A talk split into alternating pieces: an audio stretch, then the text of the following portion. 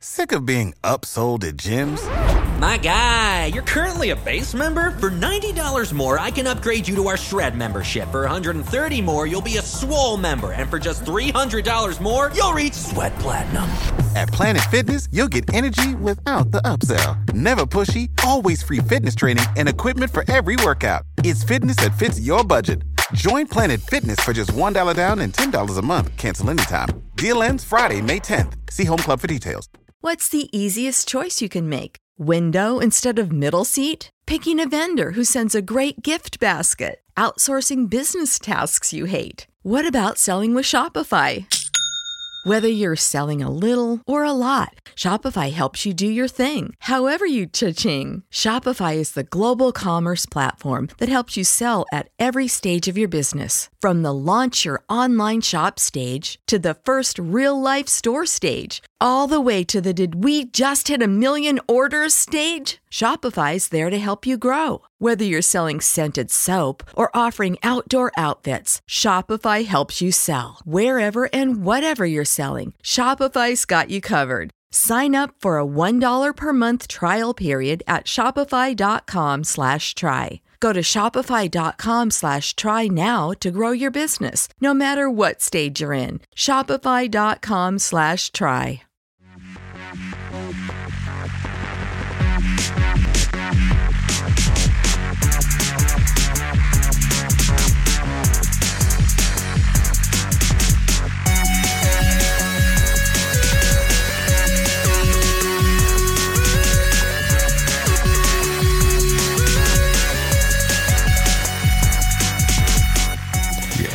Benvenuti alla puntata numero 72 di Fantascientificas, podcast di fantascienza e di cronache della galassia, prodotto da Destinazione Terra e membro ufficiale, ormai si può dire, ed orgoglioso di QWERTYcast, network di podcast italiani di cultura che potete trovare all'indirizzo www.qrt.it. Detto ciò, le presentazioni consuete, se è la prima volta che mi mettete all'ascolto del nostro podcast, ai microfoni o ai timoni come preferite, Paolo Bianchi e Omar Serafini. Subito le nostre coordinate social e meno social per contattarci al di fuori della trasmissione. Anche perché Paolo sono cambiate e esatto. abbiamo praticamente il nostro sito internet che questa volta è www.destinazioneterra.it dove sotto parente oltre a leggervi tutti i nostri splendidi articoli c'è anche un'area dedicata proprio a fantascientificas come podcast. Abbiamo la nostra casella di posta elettronica che è redazione chiocciola destinazione terra terra.it abbiamo la pagina, fe- la pagina Facebook che eh, diciamo sono due però praticamente bene o male sono anche una e bina per cui abbiamo sia Destinazione Terra sia Fantascientificast. E abbiamo i nostri due account Twitter perché non ci vogliamo far mancare niente che sono chiocciola Fantascicast e l'altro è chiocciola eh, di T fantascienza, per cui Domodossola Torino fantascienza. Più che non farci mancare niente, vogliamo farci del male perché gestire quattro account sta diventando complicato, ma questa è una storia che prima o poi risolveremo. Risolveremo, La... ma poi faremo anche, come dire, denuncia del...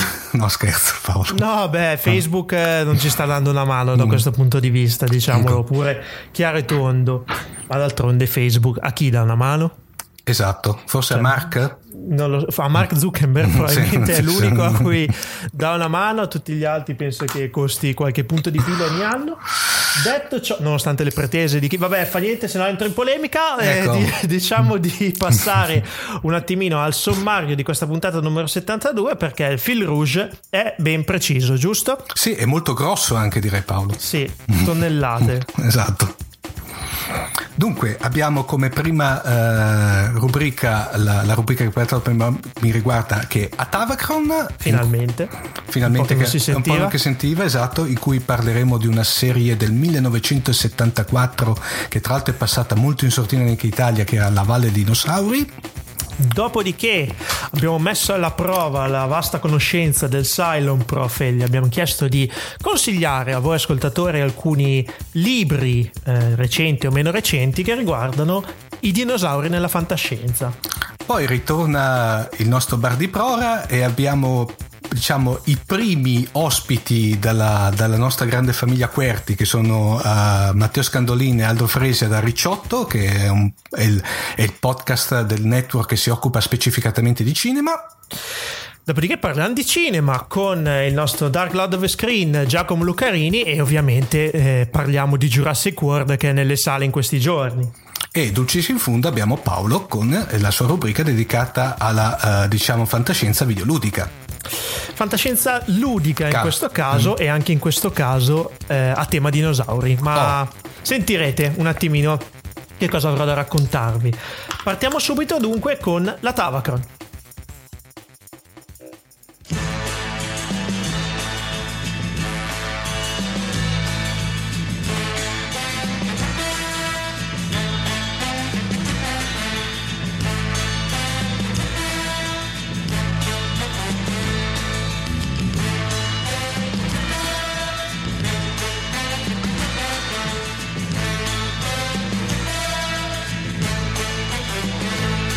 Tavacron dunque è La Valle dei Dinosauri o Land of the Lost inglese, in inglese.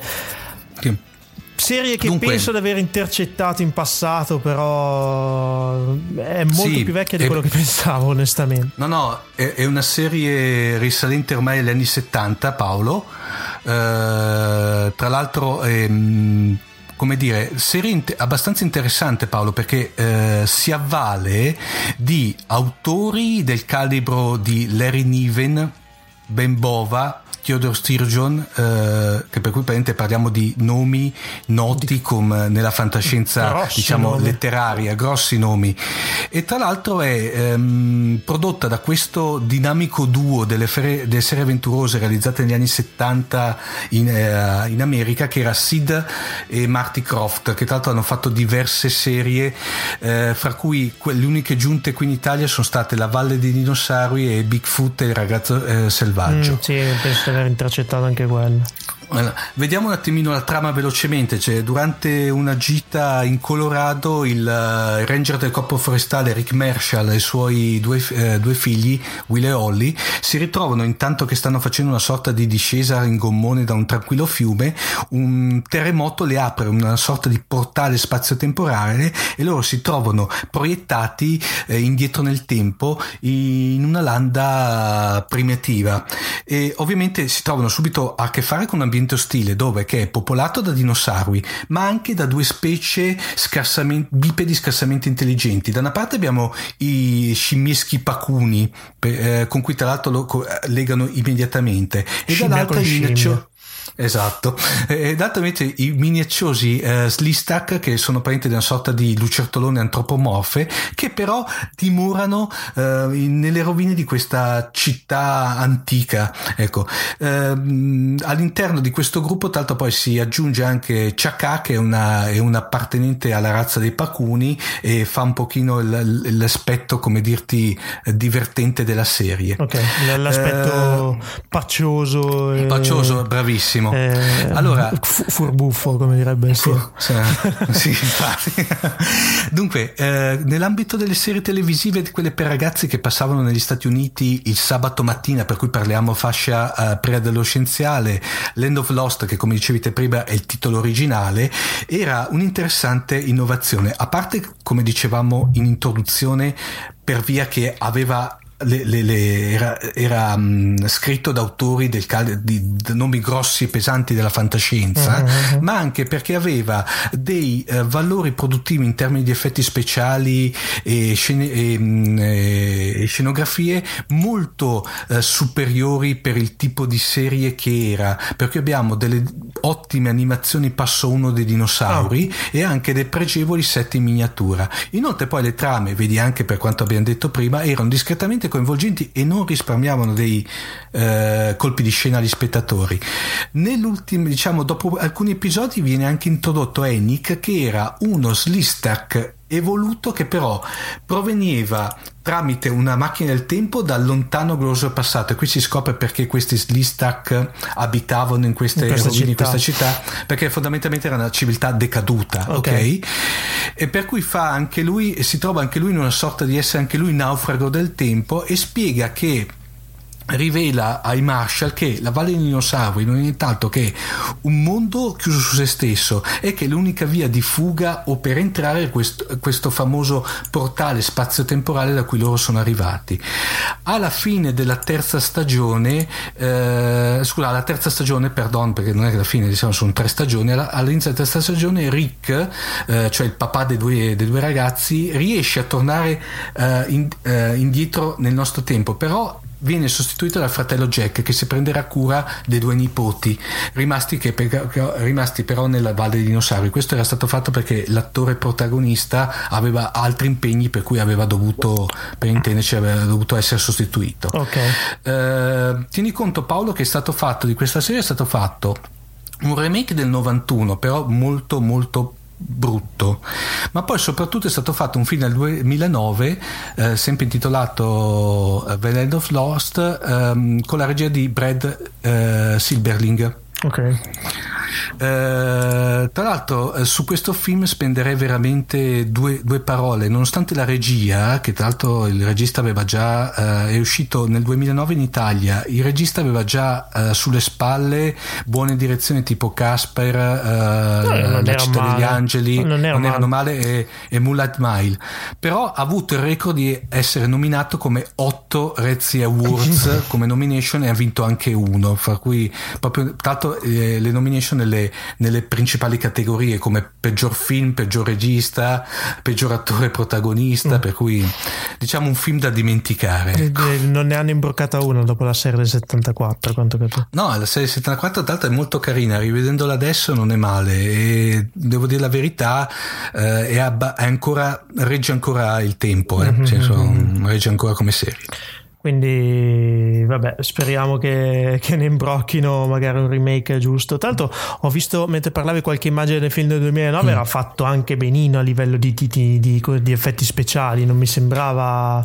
No, non era, ma, no, non era, ma, non era male. Grazie, grazie a Word non l'hanno ricevuto per gli effetti speciali, però insomma. No, mi pare che l'avevano, l'avevano ricevuti come peggior film, peggior regista, peggior sceneggiatura, peggior attore attore non protagonista e peggior coppia fra attore protagonista e nessun comprimario però mi pare che quello che poi ha vinto è stato quello come peggior prequel remake okay. o sequel ha, ha tutto ecco. un senso però non si è salvato sì. un po' nessuno penso sì. questa nomination ecco. Mm. Vabbè, eh, bah, le, le, le, immagini sono carine. Tra l'altro, ieri ho fatto un piccolo cliffhanger su, mm. sulla pagina Facebook di Fantascientificast. Vedremo un attimo le ecco. reazioni e i commenti mm. di, di, di, voi ascoltatori che non devono mancare. Se avete visto questa serie, diteci cosa ne ecco. pensate. E... Eh, poi, Paolo, sì. ovviamente, se vogliono approfondire, ovviamente troveranno poi la scheda dettagliata su Destinazione Terra Terra ovviamente. Ok.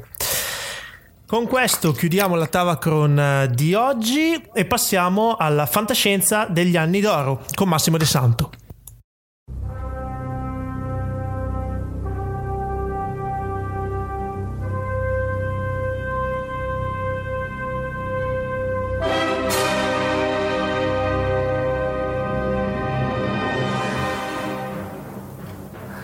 In questa puntata giurassica abbiamo qui con noi il nostro Silent Prof che ci introdurrà un romanzo a tema.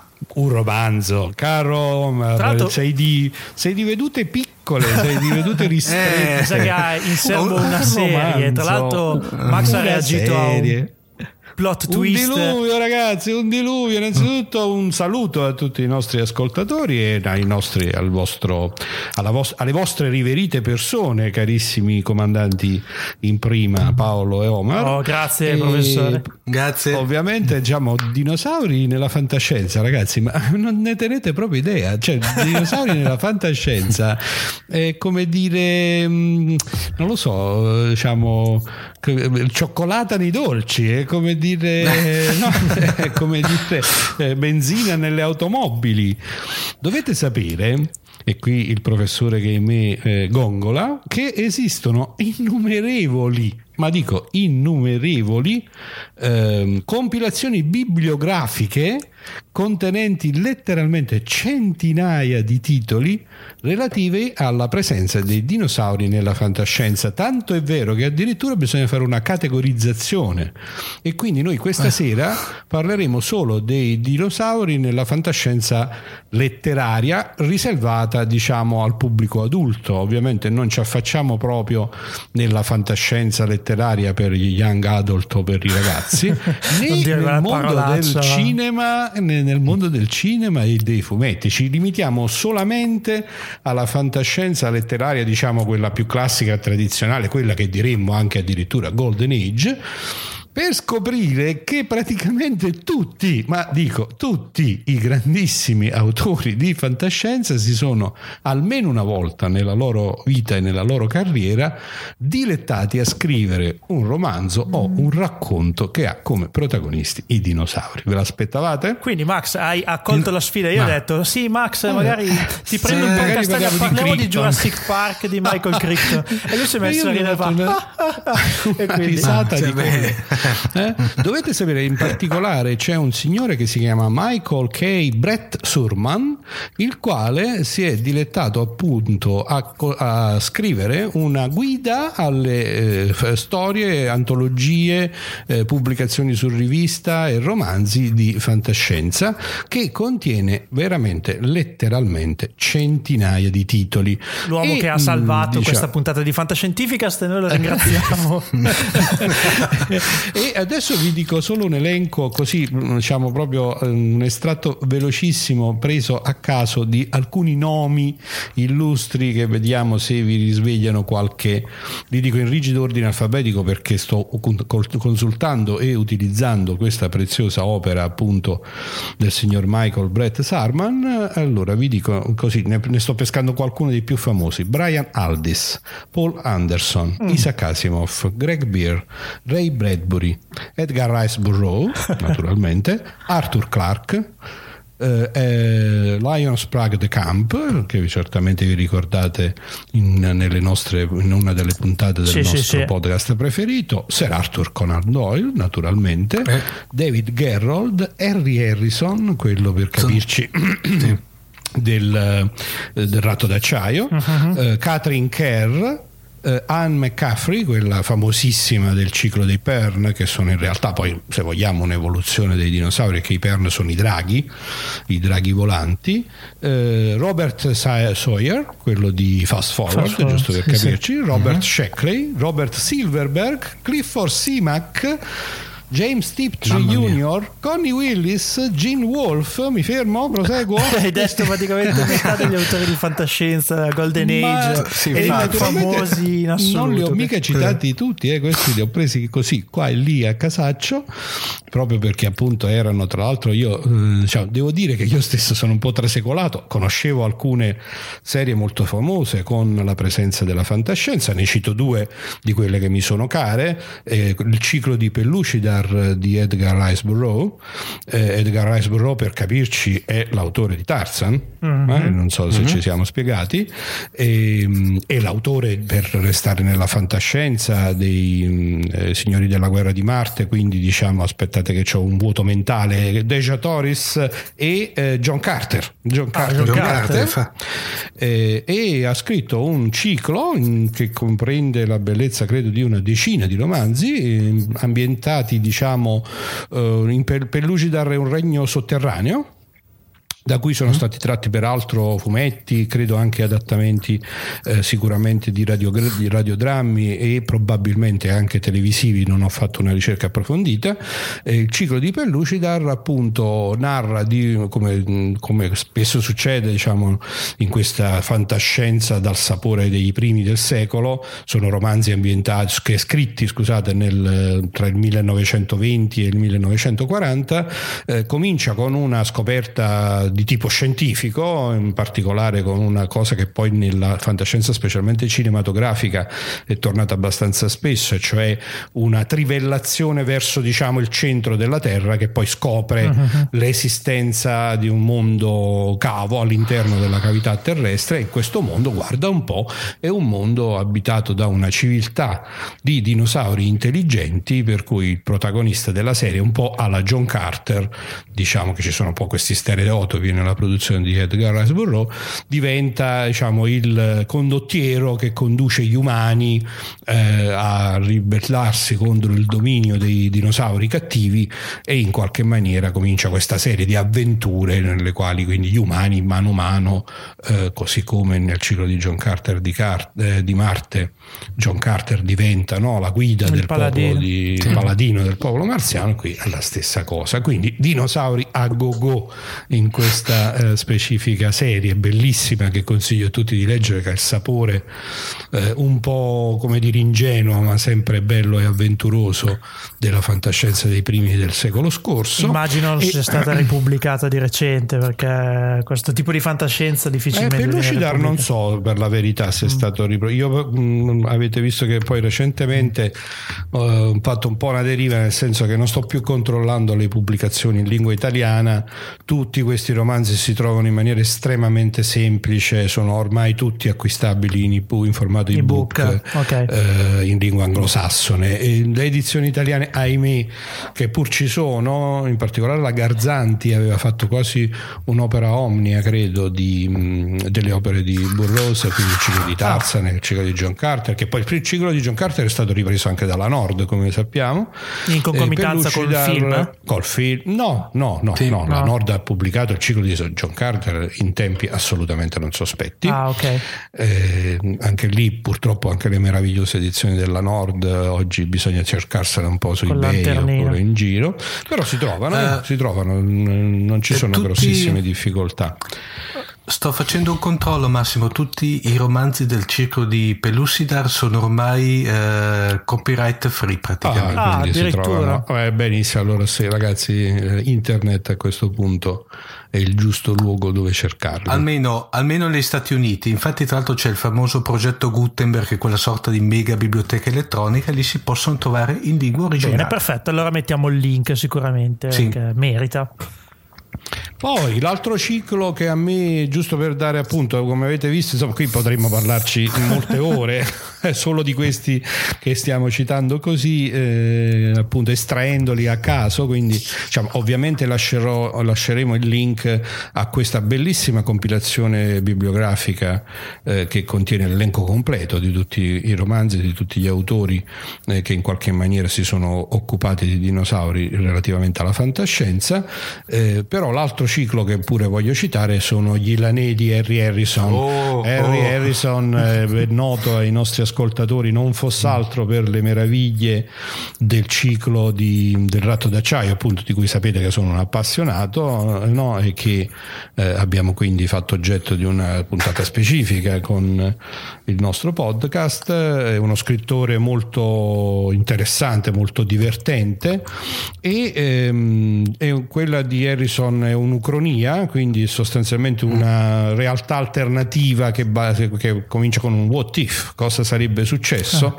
ah. eh, se invece di scomparire i dinosauri eh, come è successo nella nostra, ahimè, un po' piatta realtà, eh, invece in questa realtà alternativa i dinosauri non solo non sono scomparsi, ma naturalmente appunto si sono evoluti, hanno creato una loro, sono diciamo diventati intelligenti o magari lo erano già, perché noi insomma essendo scomparsi non sappiamo nel dettaglio come fossero se non dalle ricostruzioni appunto della nostra cinematografia, ma praticamente in questo mondo ucronico si è sviluppata una civiltà parallela a quella umana e naturalmente quindi tutto lo scenario del ciclo che è composto credo di tre romanzi descrive dei difficili rapporti tra queste due razze intelligenti con uh, la maestria che Harrison sa infondere nella descrizione di appunto uh, una alternativa aliena alla sì. umanità ma nello stesso tempo diciamo eh, la capacità diciamo di rendere il punto di vista corretto, quindi c'è questa, questo continuo passaggio, no? chiaramente i romanzi sono avventurosi, ci sono se vogliamo appunto le solite eh, situazioni di conflitto eccetera eccetera, c'è anche un altro stereotipo abbastanza classico per introdurre la storia, il protagonista è un essere umano che è stato allevato da questi dinosauri intelligenti, uh-huh. gli lanei appunto, eh, è stato allevato per scopi scientifici sostanzialmente, eh, le ilanee eh, sono una società matriarcale, quindi a prevalenza femminile, e questo il nostro protagonista umano invece è stato allevato per, diciamo, come curiosità scientifica da parte delle ilanee e da qui nasce poi tutto l'intreccio delle storie che vengono raccontate e descritte dall'ottimo Harrison. Di che e, anni insomma, parliamo? Parliamo per questo ah, romanzo? Dunque, qua parliamo, aspetta che ce l'avevo sott'occhio, sono romanzi... Eh, primi, sono recenti? Sono abbastanza recenti, recenti, sì, sono della seconda, 80. della seconda metà degli anni 80. Uh-huh, ok quindi sono abbastanza recenti. Eh, eh, naturalmente a me piace anche citare diciamo, i grandissimi della fantascienza che abbiamo nominato prima, che magari si sono divertiti. Quello che ho scoperto diciamo, in questa indagine eh, svolta per la puntata di stasera eh, è che ehm, appunto i dinosauri sono un po' come la cioccolata nei dolci, quindi evidentemente ci sono state una serie di antologie di fantascienza eh, in cui, come spesso succede nel mondo anglosassone, no, c'è qualcuno che lancia l'idea, dai, mettiamoci insieme e scriviamo tanti bei racconti sui dinosauri. Ed escono fuori queste antologie che ospitano i grandissimi della fantascienza che si divertono a, a, diciamo, a raccontare storie eh, magari appunto un po' ironiche. Il caso di Isaac Asimov che nel 1958 scrive questo uh, A Statue for Father, una statua per papà, eh, nella quale ehm, eh, sostanzialmente racconta una storia veramente un po' divertente.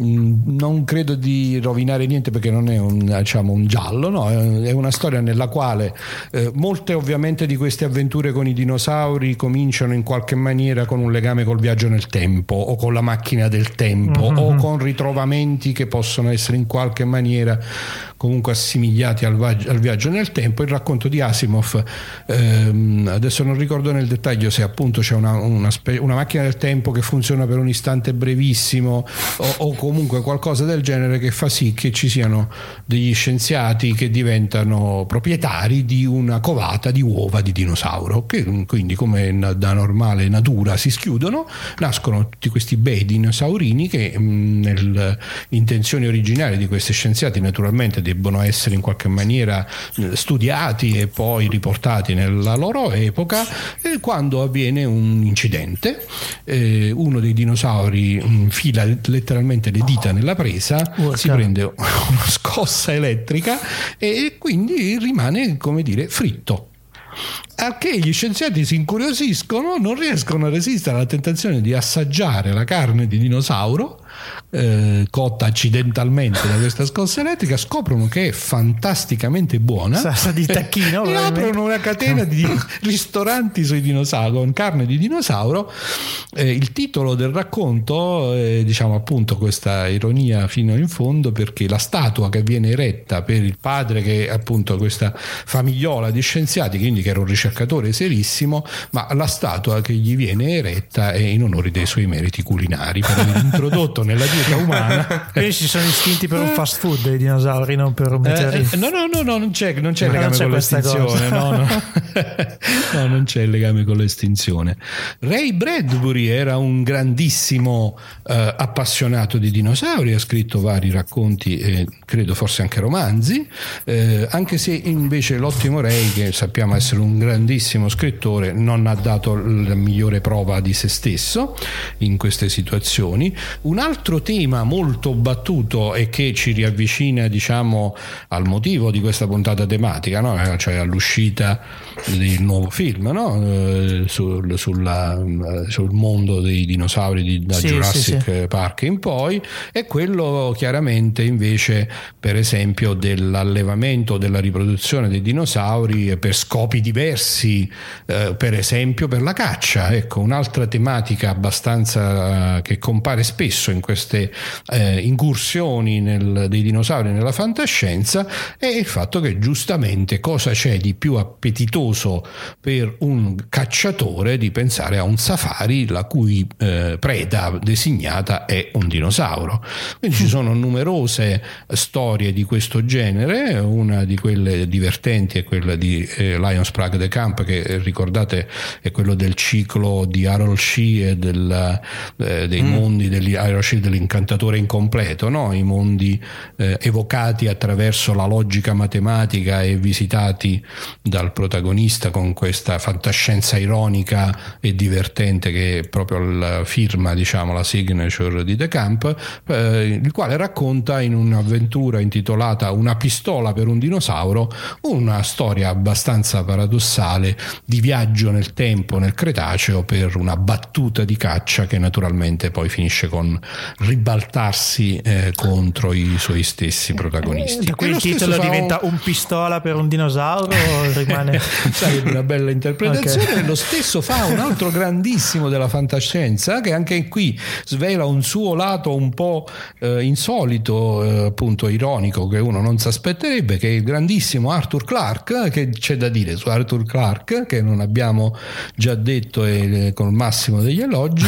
e Arthur Clarke scrive Time's Arrow, che è un racconto del 1952, nel quale anche lì eh, la costruzione è squisitamente ironica, questa volta non la racconto perché invece è veramente spassosa da leggere eh, e comincia nella maniera appunto eh, in qualche maniera eh, prevedibile per il grande Arthur, cioè in una maniera assolutamente rigorosa da un punto di vista scientifico con questi ricercatori che scoprono delle tracce fossili e cominciano a ricostruire eh, diciamo gli ultimi una parte della vita di un dinosauro si appassionano a questa storia cercano di capire sulla base delle tracce fossili che cosa è potuto succedere a questo dinosauro e hanno una sorpresa abbastanza eh, come dire imprevista nella conclusione del racconto. Eh, spero di aver dato come dire un bel po' di, di spunti eh, relativi alle possibilità di leggere bella fantascienza sia dal punto di vista dell'avventura sia dal punto di vista dell'ironia sia dal punto di vista eh, delle introspezioni su razze aliene. Altro che, che, quindi caspita ci si potrebbe passare proprio nulla eh, Max. Cioè, perché nessuno se l'aspettava. Dopo tutto ognuno ha la fantascienza che si merita no? Quindi... sì, ecco, questo, questo te la spieghiamo dopo Max Ragazzi, non vi dimenticate Arthur Conan Doyle con il, il mondo perduto, The Lost Vabbè. World, eh, che è un'altra famosissimo. Tra l'altro archetipo. È del, stato anche di ispirazione. Eh, certamente, perché è un altro archetipo, eh, diciamo, di questa tipologia di fantascienza che consiste nella scoperta Diciamo, questo è un po' un tema tipico forse anche del colonialismo britannico, britannico. No? con questa idea che si viaggia nel mondo e che si trovano, si scoprono delle cose improbabili e The Lost World, come dice appunto il titolo, il mondo perduto, eh, è ambientato in una storia di, appunto, di, di, di esplorazione, di viaggio, qui se non ricordo male è in un altepiano del Venezuela che poi viene trovata questa valle incantata eh, che mh, ospita ancora le mh, vestigia del passato con una popolazione viva e vivace di dinosauri intorno al quale poi si dipanano le avventure di questi esploratori. Che, che, all'epoca, insomma, penso fosse anche all'epoca di Doyle fossero proprio i primi studi seri in tal senso. Quindi immagino quale, sì, l'idea che magari appunto, destasse. I, i paleontologi, il mondo sì, ancora era in, parzialmente inesplorato e questo in qualche maniera quindi dava luogo a dava luogo appunto a questa possibilità di immaginare che c'erano pezzi di mondo perduto. Questa tematica è stata ripresa da tanti altri, ambientandola ovviamente in quello che di inesplorato ancora c'è nell'universo, che scusate se è poco è all'infinità delle galassie, quindi è chiaro che magari se il pianeta Terra gli spazi per avere mondi perduti li ha persi, però basta spostarsi e immaginare un'astronave che perde la rotta e che finisce su un pianeta imprevisto mm. e si capisce bene che non è, mo- non è molto difficile difficile no? No. ritrovarsi in questo tipo di situazioni. È impressionante se uno scorre la lista completa eh, ripeto, sono letteralmente centinaia di eh, racconti, romanzi, antologie, eh, novellette eh, scritte da eh, personaggi di calibro assolutamente di serie A eh, come appunto quelli che abbiamo nominato ma ce ne sono tanti altri eh, diciamo, veramente sarebbe difficile riprenderli tutti penso che abbiamo dato una camionata di una valanga di roba da leggere a tutti i nostri Una ascoltatori sì, esatto, in formato dinosauro quindi probabilmente non tutti voi riusciranno a leggere tutto quello che ha citato Max prima di andare a vedere Jurassic World però insomma se volete approfondire in Ecco, maniera magari prima no, ecco, ma dopo. eh. Ah, Ovviamente dopo. non abbiamo citato Crichton che invece um, ha tutti i diritti di essere citato con i suoi romanzi, ma diciamo lo lasciamo quello. Quello è, quello è Su- famoso, tra le- è un po' scontato. tra le eh. righe, tra le righe. Esatto, esatto. Ti ringraziamo molto, Max. Sono sempre io che ringrazio tutti voi in particolare e tutti i nostri ascoltatori. A presto. Ciao!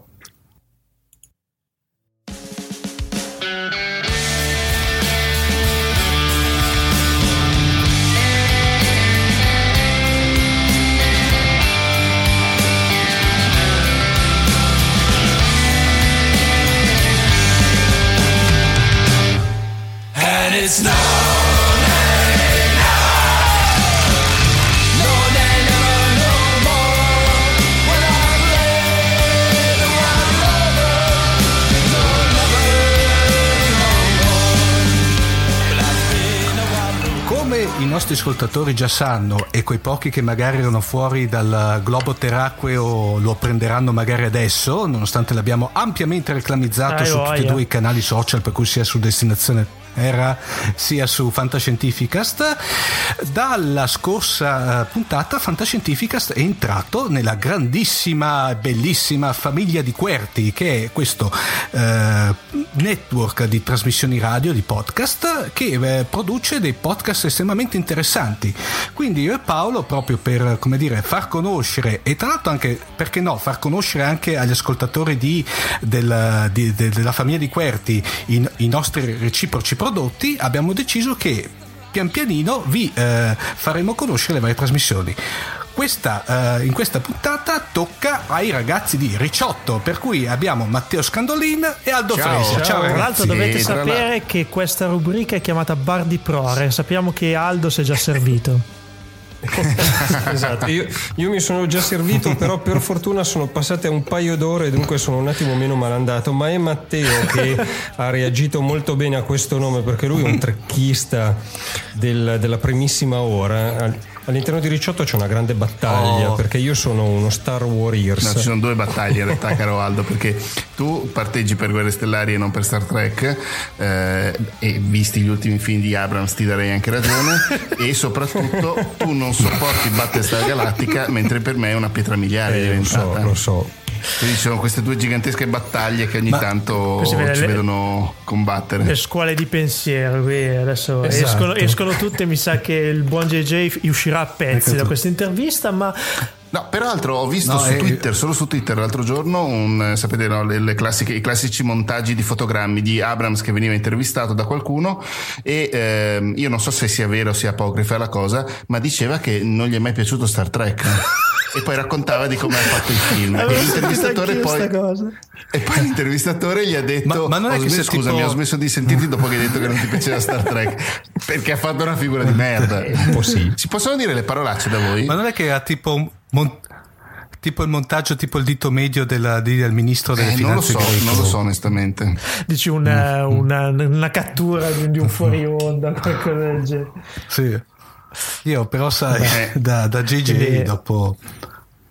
Comunque rag- ragazzi, l'altro giorno, siccome ovviamente mi devo rimettere in pari con, il, con, il, con tutti i prodotti della famiglia Querti, mi sono risentito quando avete recensito Into Darkness, ovviamente. Peccato che eravate in differita perché vi avevo abbracciato e baciato in maniera molto Beh, diciamo che appassionata. un paio di cose interessanti lì c'erano. Eh, si- Era praticamente soltanto Cumberbatch, però c'erano un paio di cose interessanti. Sì, quell'attimo. Però non l'ho ancora visto in lingua originale, quello no, quello mi manca. Dunque- mi interesserebbe più per la sua voce. Ok, eh, dunque ehm, abbiamo detto i nomi dei nostri ospiti, ma un minimo di introduzione dobbiamo farla. Insomma, chi è Aldo Frese e chi è Matteo Scandolini?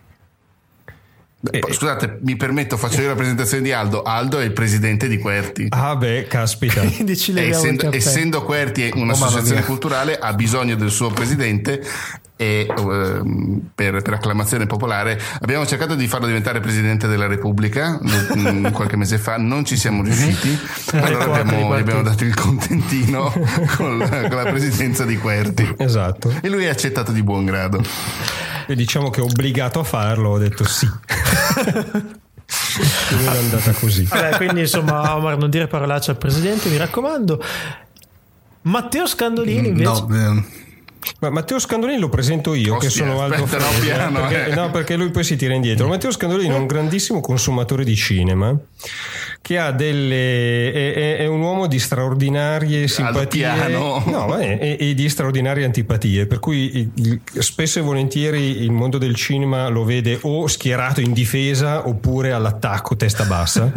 O per esempio, il cinema nero. francese, sì, sì, il cinema francese per lui è il demonio, per dire, e invece il, eh, quel genere, ecco, quel tipo di commedia raffinata alla Bill Murray invece lo vede assolutamente in difesa di fronte a qualunque attacco, qualunque calunnia e via Vabbè, dicendo. Poi, vabbè. È, è un, eh, è un grosso masticatore di cinema, è uno che ha una bella cultura dietro, è uno che ha lavorato nel cinema, in, eh, nella- nel grande mondo della produzione cinematografica che è quella cosa che impiega tipo non so 80 persone circa quando un film Quando un no, film è piccolo. quando un film è piccolo Se no, eh, qu- otto volte tanto. perché si possa realizzare le riprese sul set. Lui ha avuto tutta una serie di esperienze anche su set di tutto rispetto. Alcuni Però non io li vuole. in vacca la tua presentazione, Aldo. Cioè, Lui sta facendo un'enciclopedica, manciata sta cosa. Eh, Vedi? No, è perché c'è, c'è da dire. E, mm, e basta, eh, tu- tutto ciò.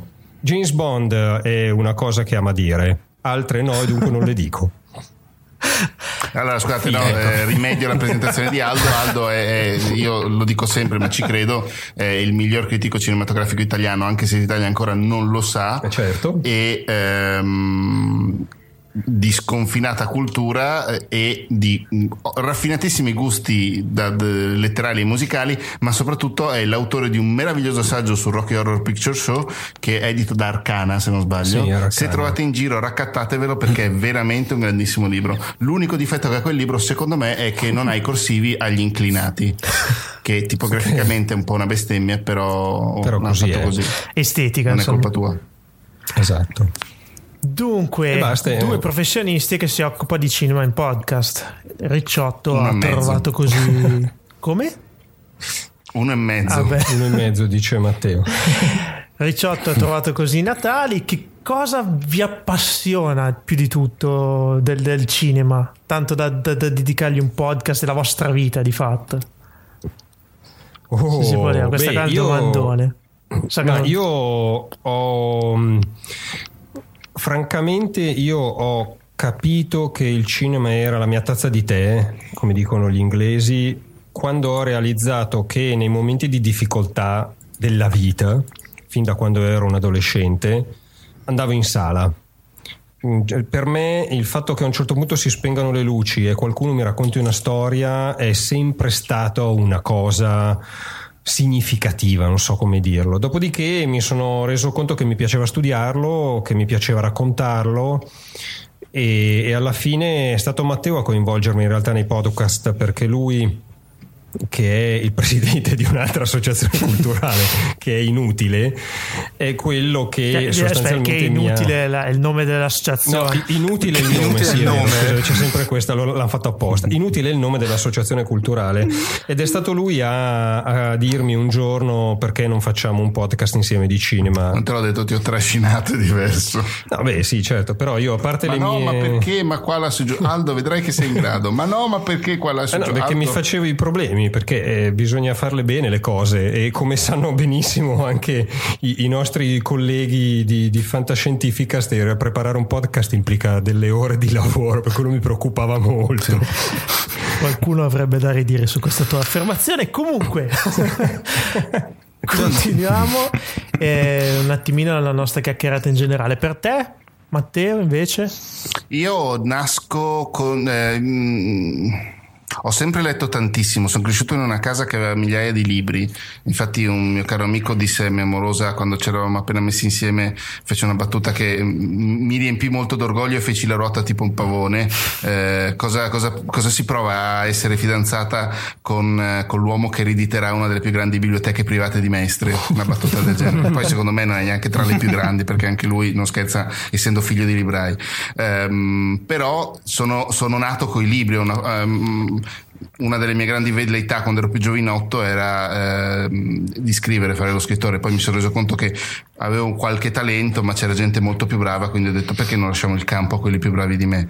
Però mi è rimasta la componente narrativa, quindi io analizzo le cose, qualsiasi cosa che mi capita davanti l'analizzo innanzitutto come storia che stia in piedi oppure no. Mm-hmm. E, ed è con quest'ottica qui che io analizzo i film di cui parliamo a Ricciotto, di solito. Cioè se sta in piedi o non sta in piedi. Poi magari non mi piace, mi piace o non mi piace eh, se è francese tendenzialmente no, se è sorrentino sicuramente no, eh, però a proposito delle grandi antipatie o simpatie, beh, con Elisa Finocchiaro, la co-conduttrice di, di Coccinelle, eravamo tutti al cinema a vedere La Grande Bellezza e ogni, ogni quarto d'ora le tiravo una gomitata perché ero seduto vicino a lei e gli dicevo alla Grande Bellezza posso uscire? Posso uscire? No, dagli un altro po'. Ma Elisa gli ho già dato un'ora e mezzo della mia vita, posso uscire? Oh, dai, dagli un altro Invece no, non mi ha fatto uscire, però vabbè.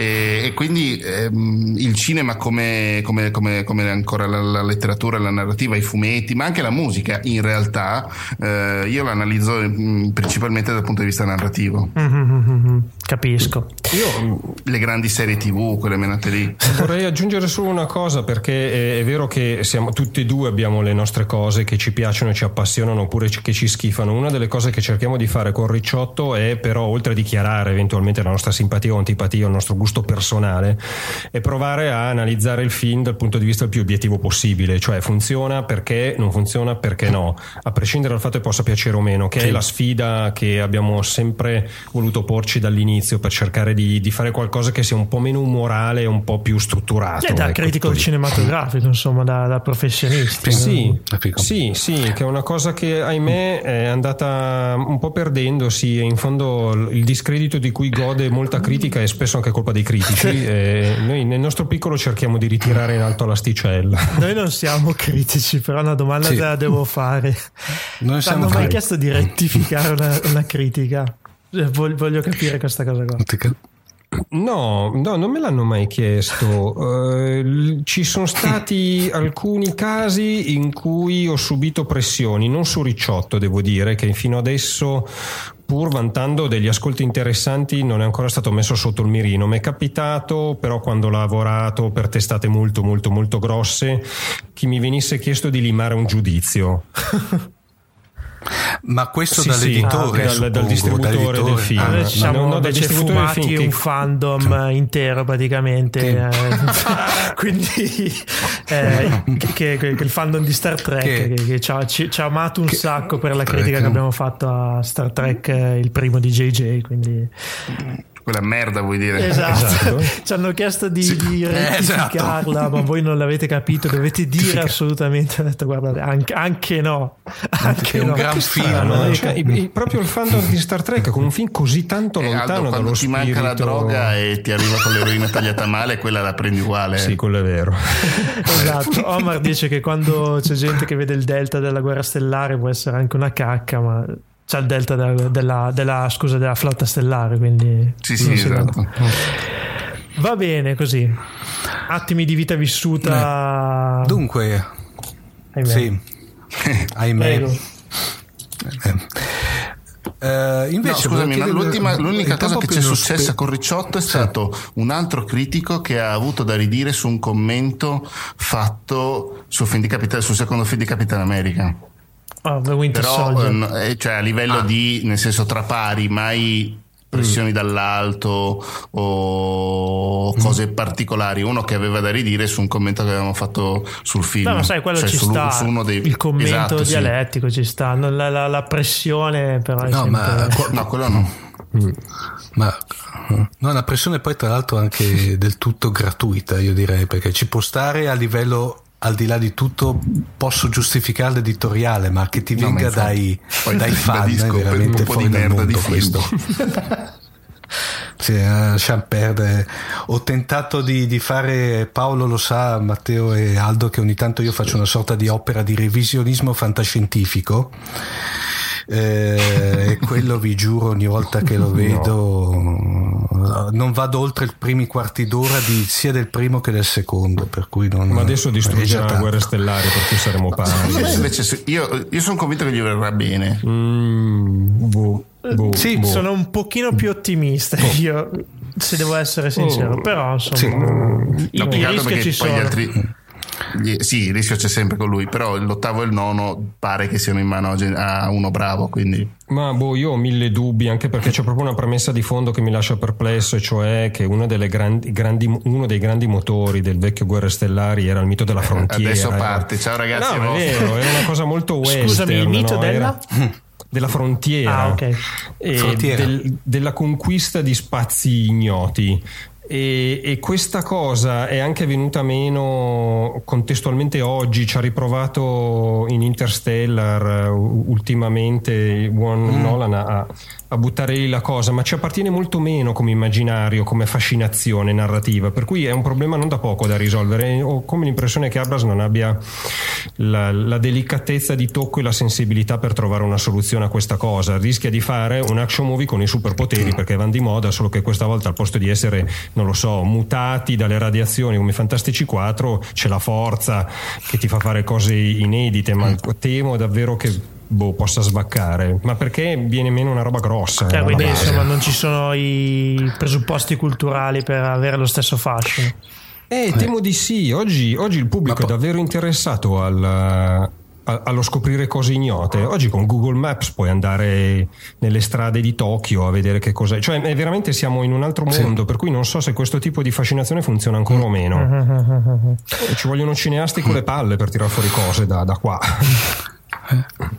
Beh, d'altronde adesso la Paramount ha dato anche le direttive per il nuovo Star Trek che deve essere meno, meno, meno tracker che, eh. che, del solito, per cui questo è un po'... Ma non spariamo sulla Io ragazzi, rossa, voi, voi, no, voi lo, lo, portate, ma anche Simon Pegg a me mi sa che anche pff, mi dà l'idea che anche lui non, non risollevi più, quello lì è un qualcosa che doveva ormai mm. lasciamolo nell'oblio, esatto. ricordiamocelo com'era e va benissimo. No, così, a me viene, viene, la speranza Dunque, che lo affronti dal punto di vista televisivo, dove la qualità è talmente alta che se fai una zozzeria ti segano mm. la seconda puntata e non vanno avanti per anni come Enterprise. Da quello che ho capito, io a un certo momento ho visto tipo la prima stagione, poi ho detto ciao ragazzi, è stato bello, ricordiamocela così. Beh, però, però, migliorava sul però finale, guarda, no? l'ultima stagione. Alla grande, tipo. Enterprise ma, no, al finale no, girava alla grande, ma bene. perché lì è Beh, è ritornato uh, perché Moore è ritornato alla regia, per cui alla regia, alla, alla produzione, per cui la quarta stagione secondo me è superlativa, è, è una cosa veramente tardi, diciamo.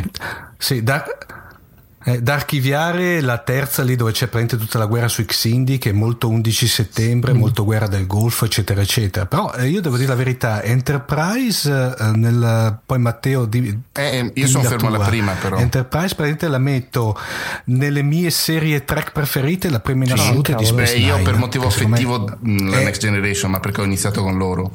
Però mm. Deep Space Nine è una roba sì. che secondo poi me dopo, sta sopra Secondo me, poi soprattutto perché dai, diciamocela tutta, a parte va bene, ma è ovvio le prime tre stagioni che erano le stagioni di avviamento e di rodaggio, poi quando uh-huh. entra in ballo la guerra del dominio sì, lì sì, vedi sì, il lato sporco della federazione. Per cui, che, ecco. Poi io, in seconda vedo Enterprise, eh, io l'ho molto rivalutato ultimamente Enterprise. Eh, non me. gli ho mai dato una seconda possibilità, per cui... ma per mancanza di opportunità più che altro. Quindi Aldo si sta annoiando tantissimo. Io no, no, sto seguendo molto molto. Ecco, comunque, dunque, invece dai, ritorniamo un attimino, ritorniamo nei canoni del bar di prora. Ragazzi, eh, un, bene o male, come abbiamo appurato che Fantascienza la seguite. Ne, ne mast- ecco, ehm, secondo voi fantascienza al giorno d'oggi, sia televisiva e, che cinematografica, e ci, ci siamo, siamo o non ci siamo? Qualcosa che consigliate e se ci siamo. come un must, una pietra esatto. miliare. Allora, innanzitutto, oh. scusami Aldo, io mi sento di suggerirvi di, di fare una lunga, condesta- no, no. una lunga conversazione con Fabio De Otto, il co-conduttore di Chucky Chucky, il programma di musica, perché lui è, sì. è veramente eh, matto per queste cose qui. Quindi molto più di noi. È nella lista, quindi eh, ci arriverà nelle Arriverà. scriffie prima o poi. vorrei, vorrei sentire, vorrei essere eh, della stessa stanza con Danilo anche mentre gli fanno queste domande e vedere la sua faccia, Mm, perché lui invece secondo me ne mastica meno, poi magari invece mi stupisce. Ehm, boh, Aldo, vai tu. E lì dipende, nel senso che c'è un po' di tutto di più. Secondo me le cose migliori che si sono viste eh, ultimamente, che forse hanno ancora ragione di essere nei, nei prossimi anni, è tutta quella cosa che rientra nel grande calderone della fantascienza sociale, chiamiamola così.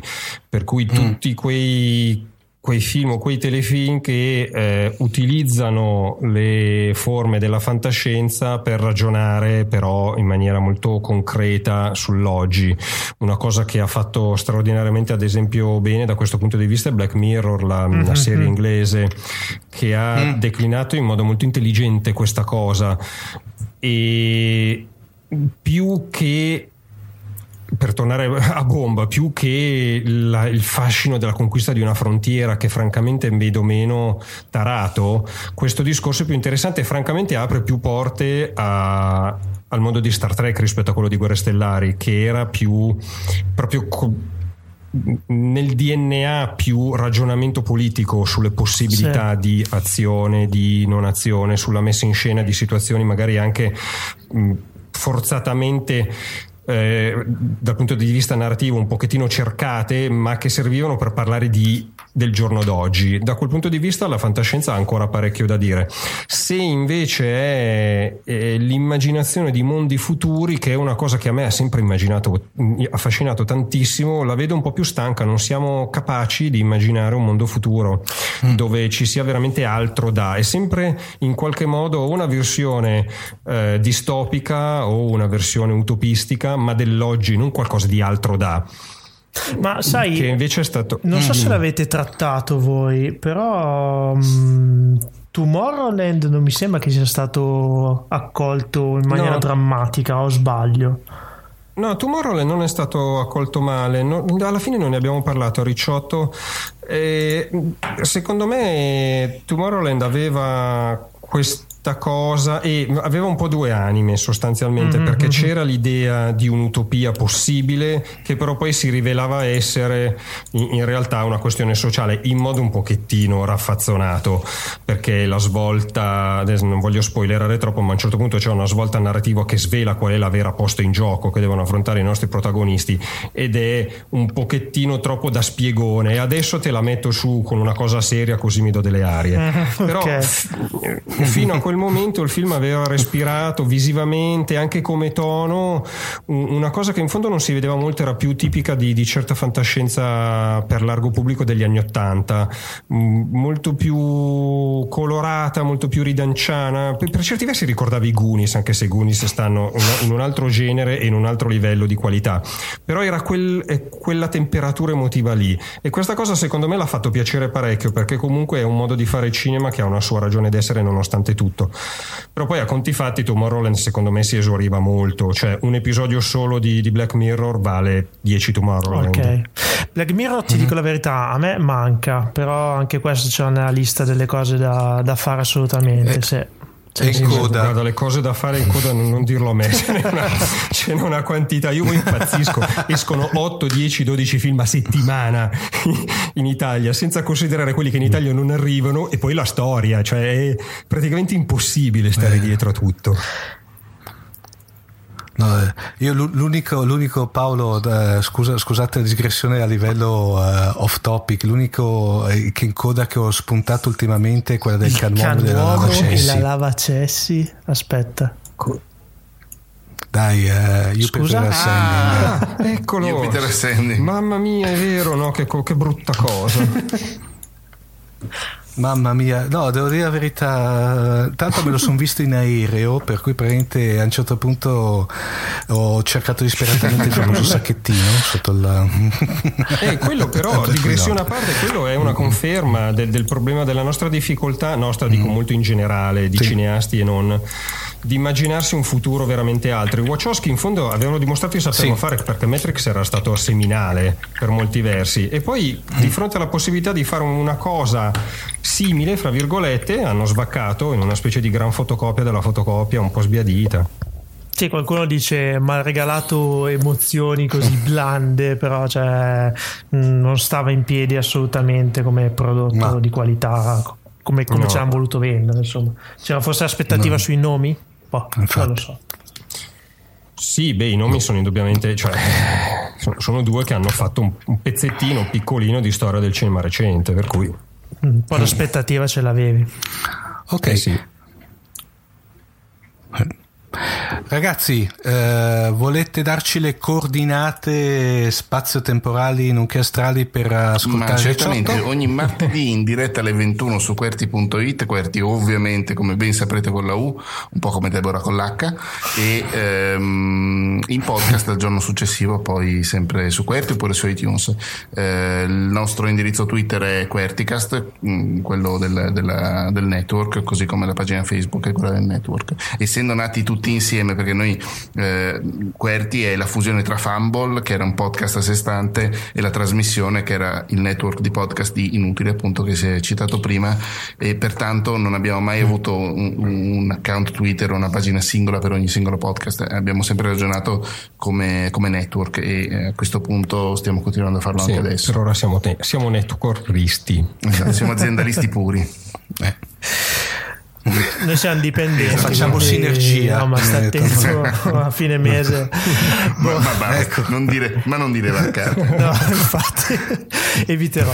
Bellamente, il prossimo giro immagino e speriamo che ci saranno nuove occasioni di incontro tra noi e il team di Ricciotto. Però scusatemi, perché Aldo eh, ha ben presente le mie tragiche domande, anche in realtà Tito Faraci durante Edizione d'Inferno conosce le mie tragiche domande agli ospiti, a questo punto ve la succate voi. Invece a voi che, a parte il cinema di fantascienza e la fantascienza in generale, che tipo di cinema piace? Urca. Eh, Ti dico, a me piace questa è una bella abbastanza il cinema, diciamo, i thriller. Non apprezzo molto l'horror, dico la verità. Non sono un grande fanatico di horror, ma i thriller, eh, i film d'azione eh, mi piacciono parecchio, soprattutto quelli un po' di da vabbè faccio un nome da, da i 400 calci ecco diciamo così Ok, Quindi, cinema un po' ignorante Salutiamo gli amici dei 400 calci. ignorante tra virgolette ovviamente Sì, sì, sì. Eh, ci abbiamo capito un attimino il genere quindi anche Sì, sì, arti sì, sì. marziali essendo io eh, un fanatico quindi bene, bene. e Omar vabbè lui ha una Beh a, par- beh, a parte tutto quello che rappresenta ca- eh, Kaiju Eger, però lì praticamente eh, rientriamo nella, ovviamente nel- sempre nel film, uno Certo. sottofilone di fantascienza. Io sono molto amante del genere Uh, poliziottesco, il ragazzi. poliziottesco, grande. Per cui Milano Calibro 9, eccetera, eccetera, fino alle derivazioni, quelle ragazzi che secondo me sono dei Dillo. capolavori assoluti, Eccolo quelli Eh, di beh, Thomas certo, Millian. sì. Thomas Millian che abbiamo citato giusto nella Ecco. puntata di Ricciotto di, di oggi, cioè la 112. boh. Sì.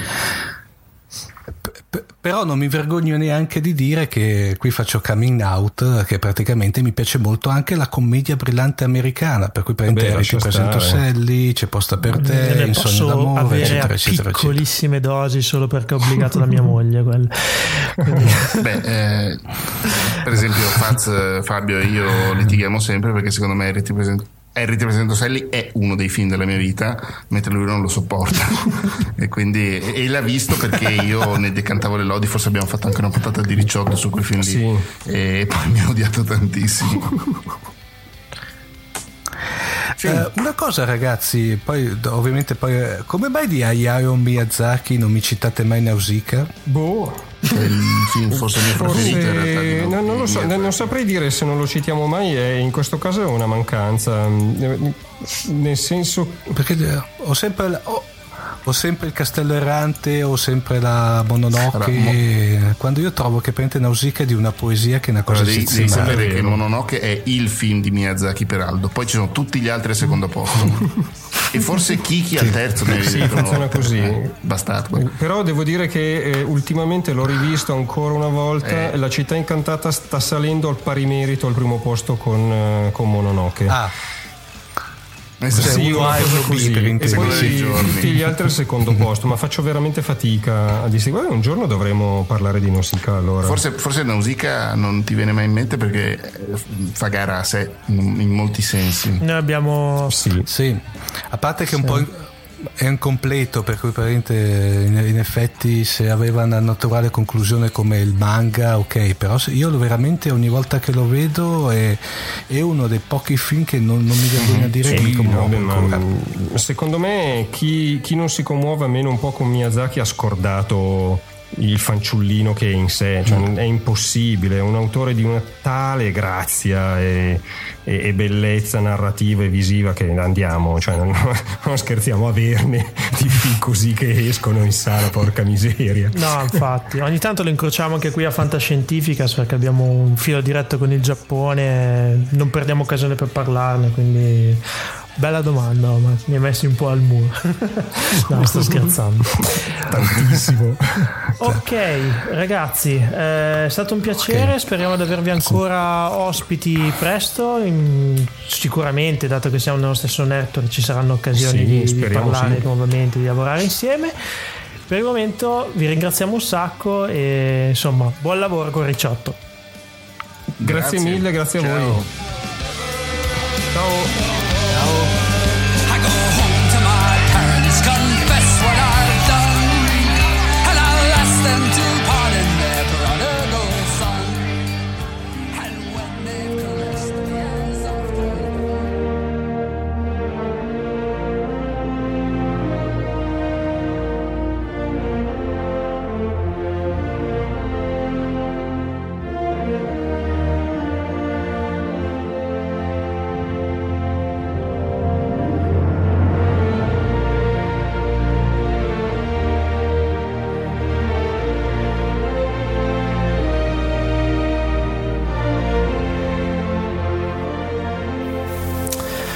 Si parla di cinema, finalmente, tanti questi titoli nel 2015 e come avrete capito dal titolo di questo episodio e da un po' dal fil rouge che stiamo tenendo dall'inizio della puntata, si parla di dinosauri oggi con il buon Giacomo Lucarini. Ciao Giacomo!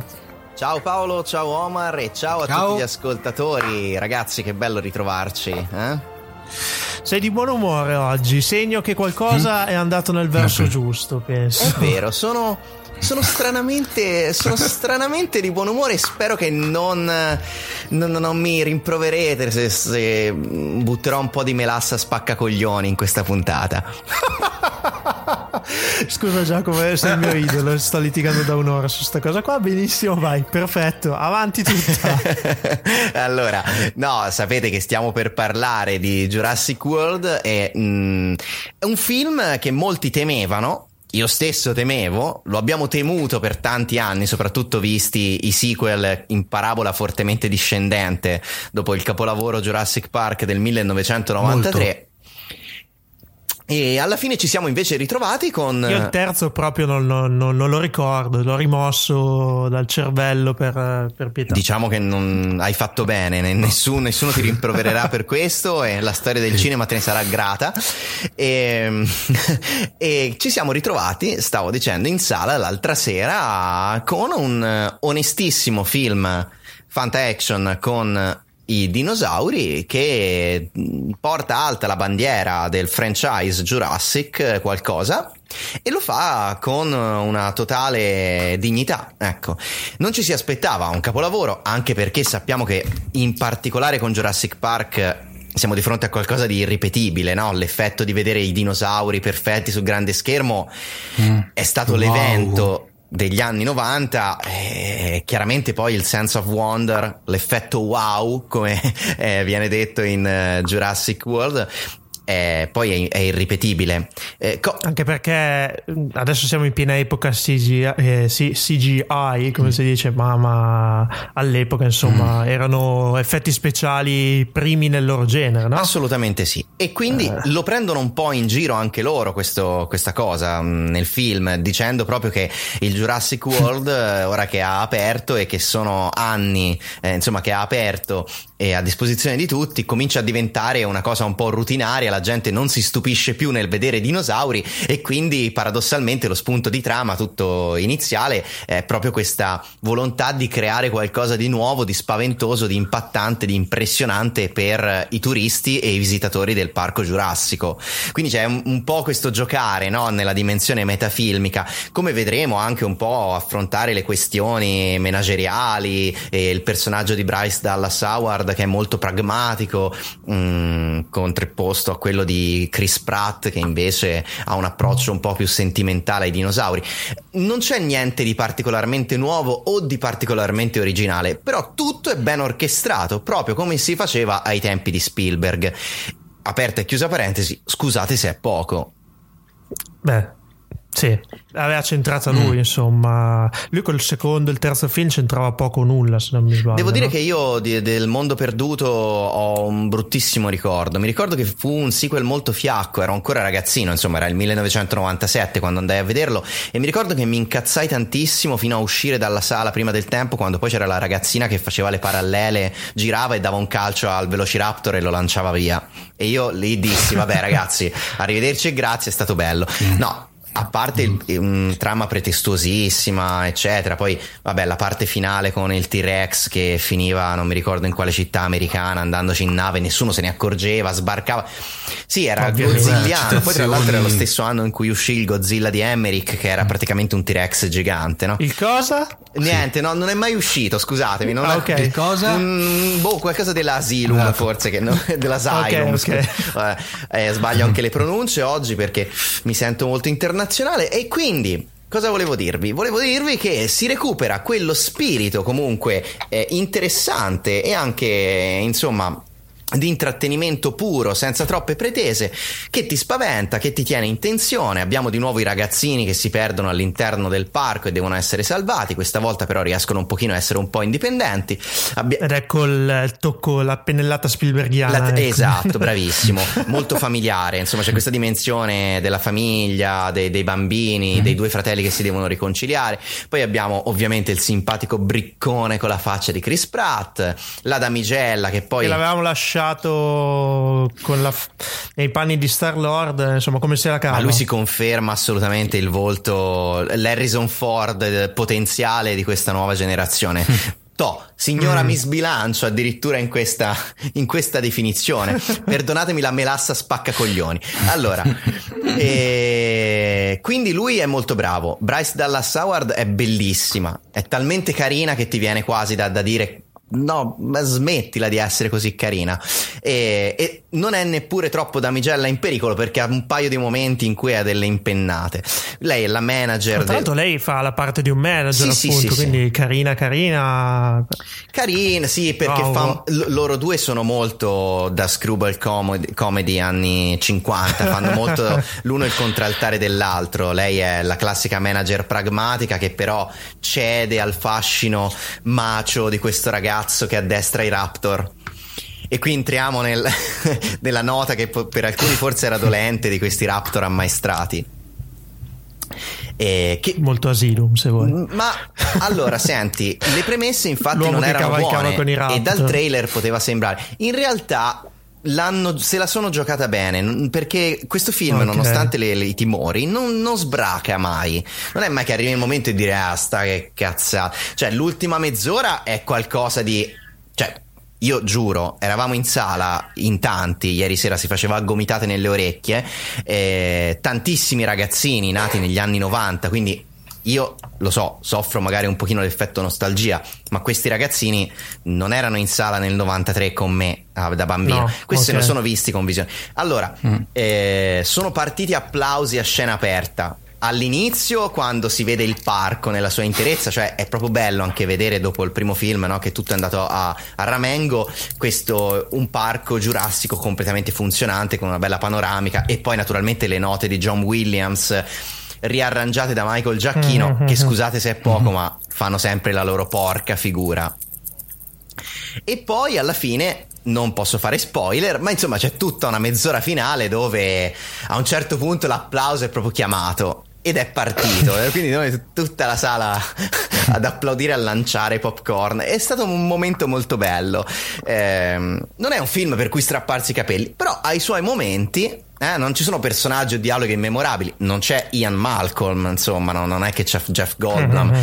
Però, però è, è divertente. Io non, cioè, non saprei cosa chiedere di più a un blockbuster che deve fare il suo lavoro. Ecco, è be- ben diamole una chance a questa nuova generazione di, di, di scapestrati attori hollywoodiani, no? Ma sì, Giacomo, eh, eh, ascolta, nel primo avevamo, diciamo, il cattivo di turno che era sempre il tiranno, tirannosauro barra velociraptor. Nel secondo avevamo praticamente il tirannosauro. Nel terzo, che è l'unica cosa che io ho salvato, è- avevamo lo spinosauro.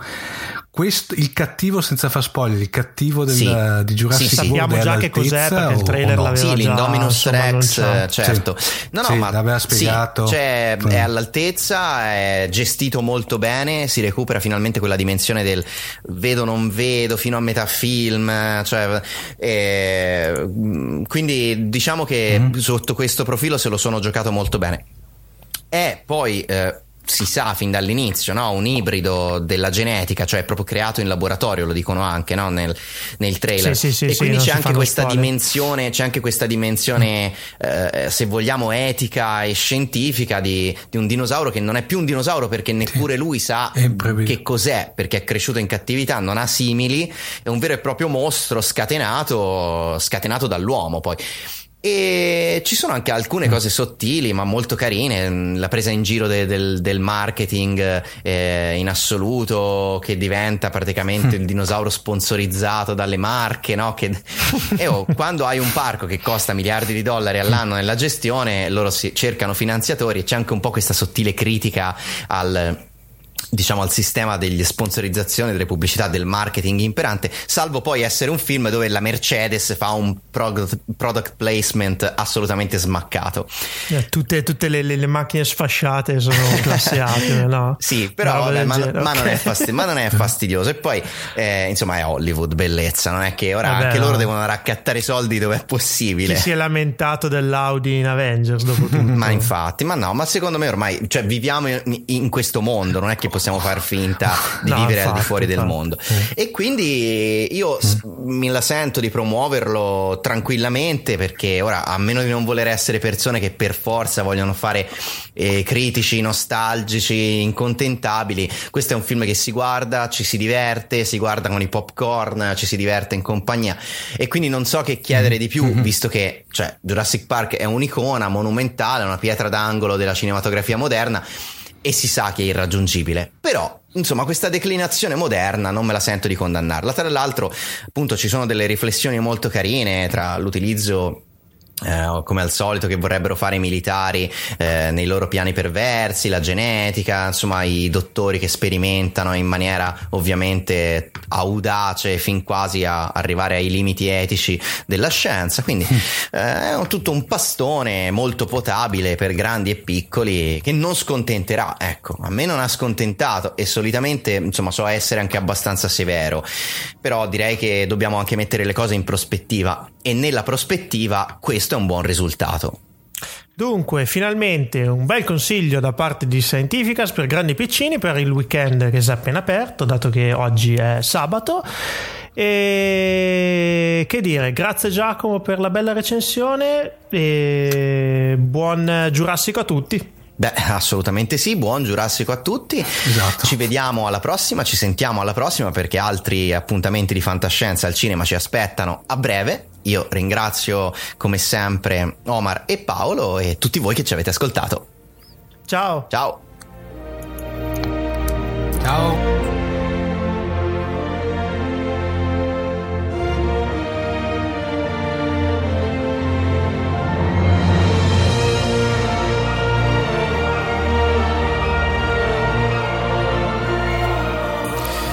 Veniamo alla parte ludica della fantascienza, anche se un pelino tirata per i capelli oggi, però eh, dato che il tema è quello dei dinosauri non posso parlare eh, di un gioco attinente a questo tema.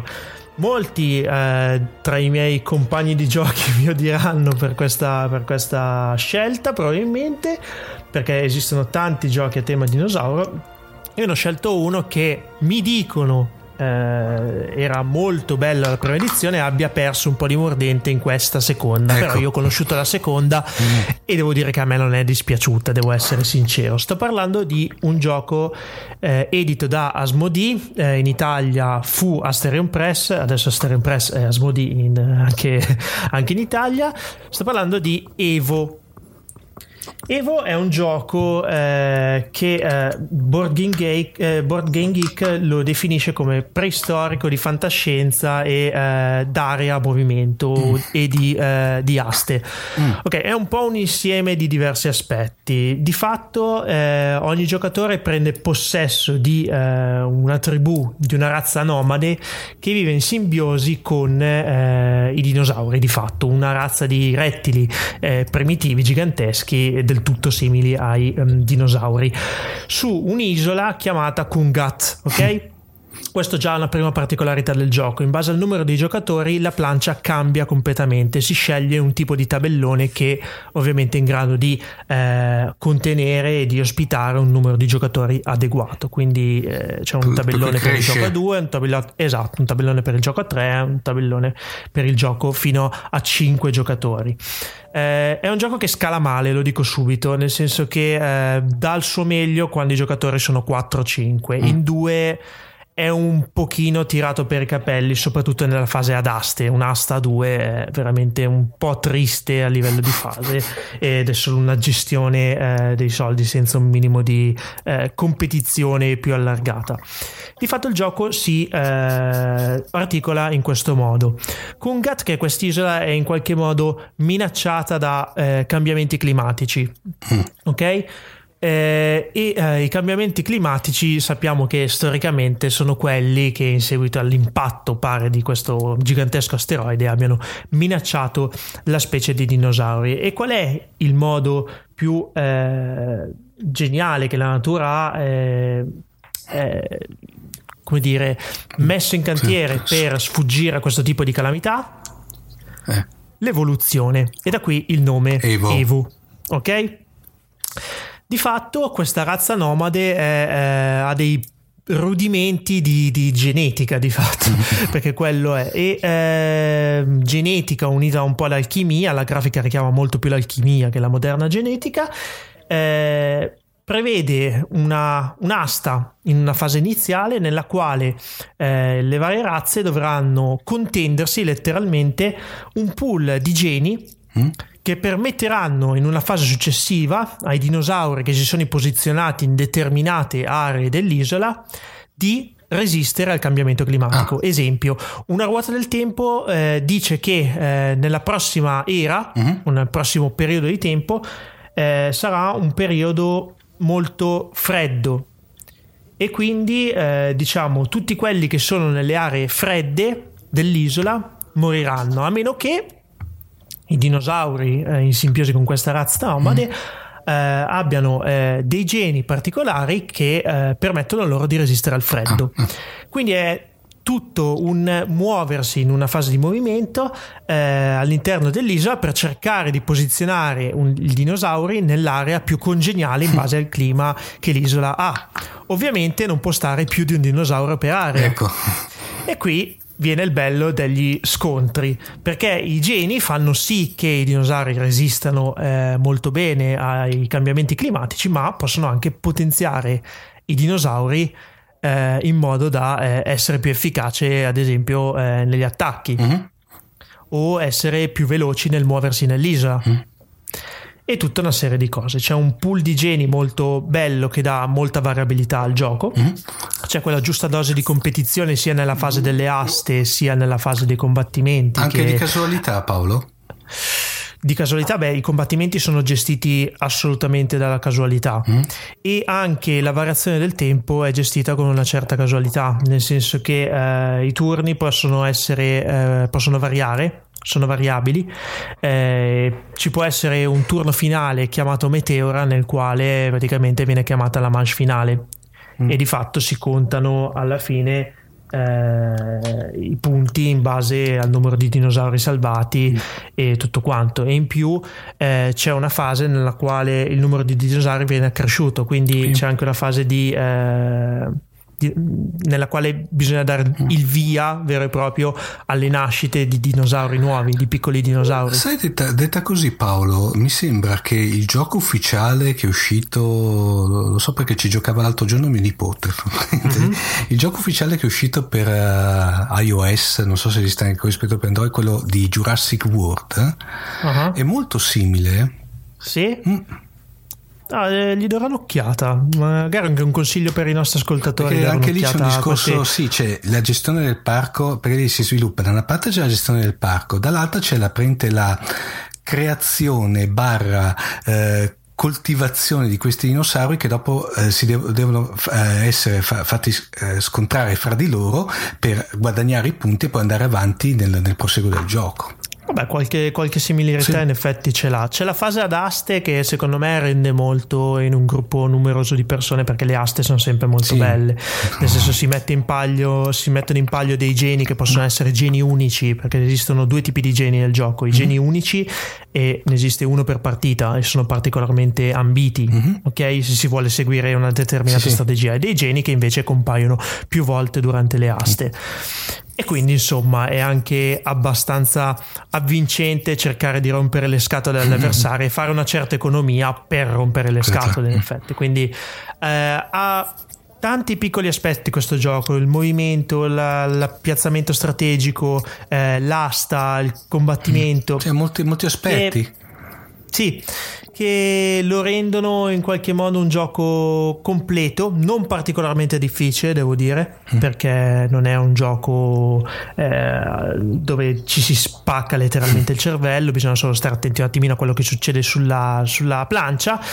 Relativamente breve perché dura un'oretta e adatto a un, diciamo, un'età dai 14 anni in su, anche un pochino meno direi, però insomma 14 anni è un gioco assolutamente eh, gestibile perché vabbè 14 anni si cominciano ad avere le prime concezioni di Sì, cos'è sì. un'asta e come funziona quindi eh, molto bello. L'autore è Philippe Kiraz eh, gli artisti della nuova edizione hanno fatto un lavoro egregio. La prima edizione aveva una grafica molto fumettosa, mentre la seconda edizione ha eh, una grafica un pochino più eh, che strizza l'occhio a certe pubblicazioni, non so, da lancio story degli anni 80, ecco, però non esagerata, ecco, da, da quel punto di vista. Mi piace molto, a full color assolutamente e un prezzo tutto sommato accettabile a parte che su Amazon alle volte si trova a prezzi folli tipo 60 dollari Mazza. io all'epoca lo pagai qualcosa tipo 40 euro ecco che non è un'esagerazione sta nella media dei giochi da tavolo di questo tipo. Quindi un titolo che consiglio comunque so che qualche giocatore avrà sicuramente da ridire su questa mia scelta però è anche bello se qualcuno dei giocatori più incalliti vuole spiegare perché la prima edizione eh, è meglio di questa seconda prego e anzi Le frequenze sono aperte. le frequenze sono aperte, anzi se volete consigliare altri giochi da tavolo eh, sul tema dei dinosauri potete assolutamente farlo e eh, scriverlo nei commenti ah, diretti al podcast oppure sui social network. Non c'è assolutamente nessun problema. Ho tralasciato l'ambito videogiochi in questo caso, ma anche lì ce ne sarebbero da Sì. dire davvero tante. Solamente da- della, della saga di Jurassic Park, eh, ma poi ce n'erano. Sì, ma guarda, dagli anni 90 in poi è stato un fiorire Sì. di questo filone dinosauresco, un po' sull'onda di, di Jurassic Park. E anche nell'ambito videogiochi ce ne sarebbe Sì. eh, da dire. Niente, ho voluto parlare di Evo in questo caso perché sapete che il gioco da tavolo mi appassiona molto. Eh, le frequenze sono aperte, come dicevo. Andiamo a conclusione.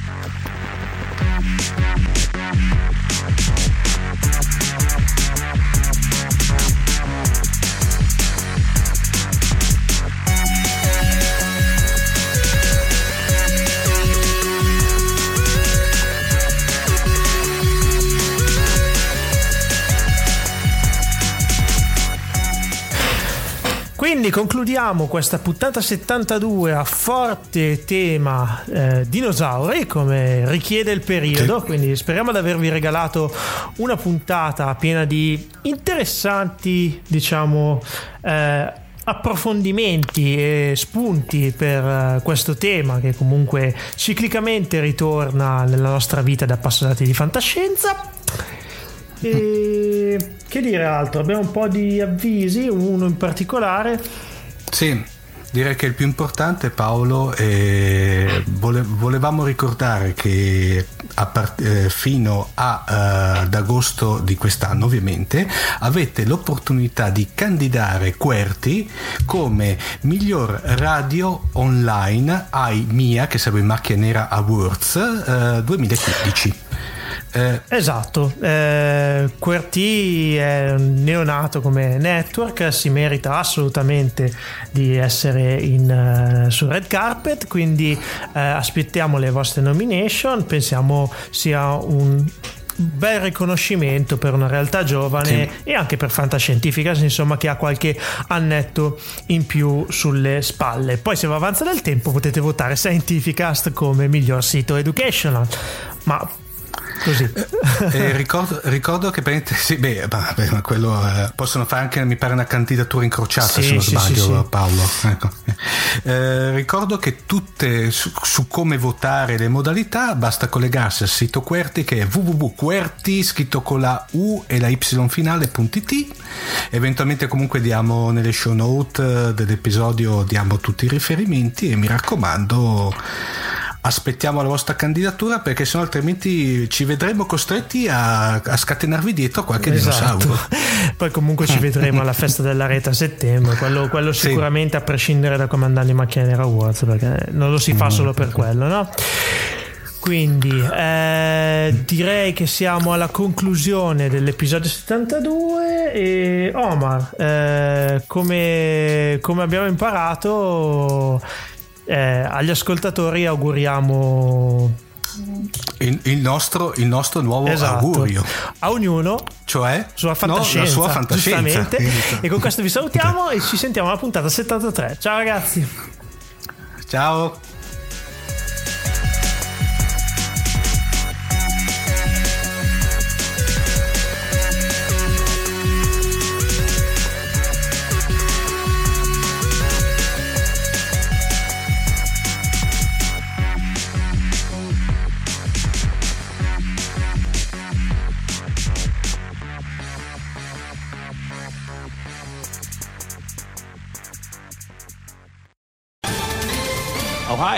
ready for some quick mental health facts? Let's go. Nearly 2 million Ohioans live with a mental health condition. In the U.S., more than 50% of people will be diagnosed with a mental illness in their lifetime. Depression is a leading cause of disability worldwide. So, why are some of us still stigmatizing people living with a mental health condition when we know all of this? Let's listen to the facts and beat the stigma. Ohio, challenge what you know about mental health at beatthestigma.org.